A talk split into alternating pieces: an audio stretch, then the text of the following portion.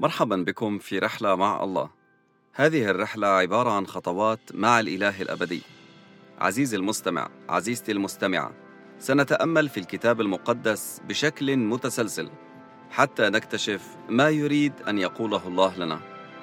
تأمل اليوم في أعمال الرسل الإصحاح الثامن عشر ومن العدد الرابع والعشرين حتى العدد الثامن والعشرين. ثم أقبل إلى أفسس يهودي اسمه أبولس. إسكندري الجنس رجل فصيح مقتدر في الكتب.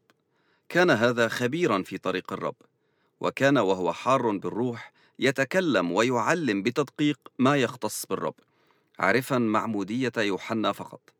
وابتدأ هذا يجاهر في المجمع فلما سمعه أكيلا وبرسكيلا أخذاه إليهما وشرحا له طريق الرب بأكثر تدقيق. وإذ كان يريد أن يجتاز إلى أخائية كتب الإخوة إلى التلاميذ يحضونهم أن يقبلوه. فلما جاء ساعد كثيرا بالنعمة الذين كانوا قد آمنوا لأنه كان باشتداد يفحم اليهود جهرا مبينا بالكتب أن يسوع هو المسيح.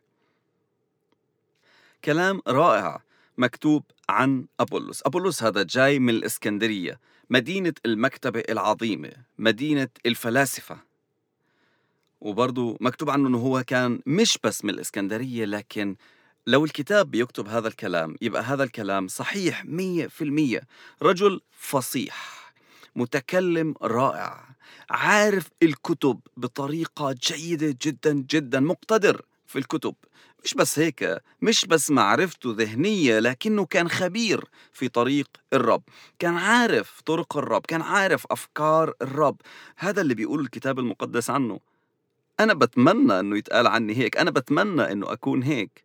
وأعتقد أنت كمان اللي سمعني في الناحية الثانية هذا الكلام مش هو اللي بيقوله عن نفسه هذا اللي بيشهده عنه لوقا كاتب أعمال الرسل.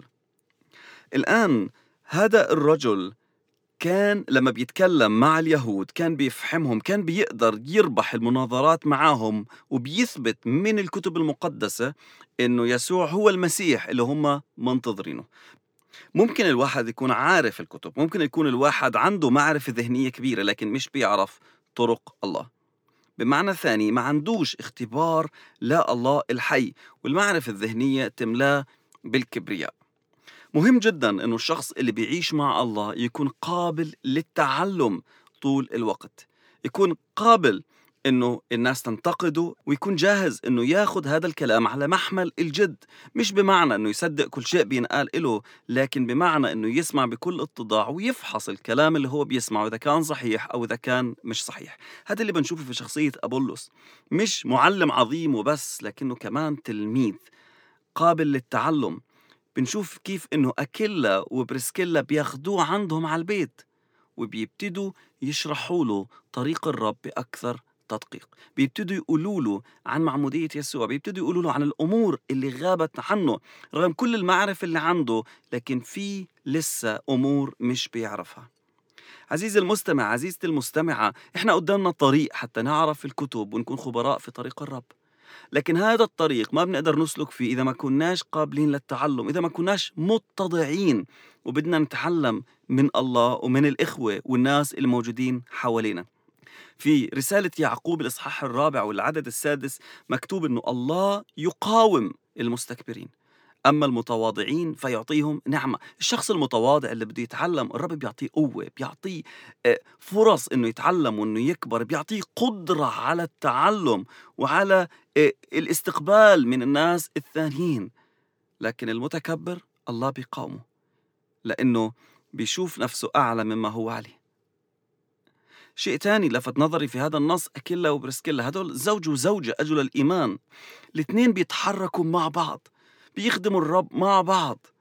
موجودين في المجمع وبيسمعوا أبولس مع بعض والاثنين بياخدوه عندهم على البيت بيرحبوا فيه بيأكلوه بيشربوه وبيشاركوه في كلمة الرب.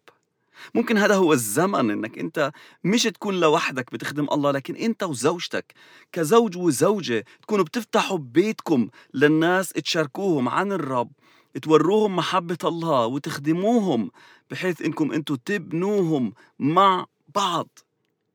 أنا بصلي باسم يسوع المسيح إنه يكون عندك وعندي أو عندي وعندك. هذا الروح المتضع للتعلم والتغيير وإنه الله يعطينا كمان الجوع والعطش إن إحنا نتعلم الكلمة. ما نكتفيش بس في اللي بنسمعه من الناس الثانيين أو من التلفزيون ومن الإنترنت. وكمان إنه إحنا كعائلات نكون بنفتح أبوابنا لخدمة الله بنكون بنرحب في الغريب بنرحب في الصديق وبنشارك معاهم محبة الله وكلمته ونساعدهم إنهم يسلكوا مع الله بطريقة أكثر تدقيق. باسم يسوع المسيح. آمين.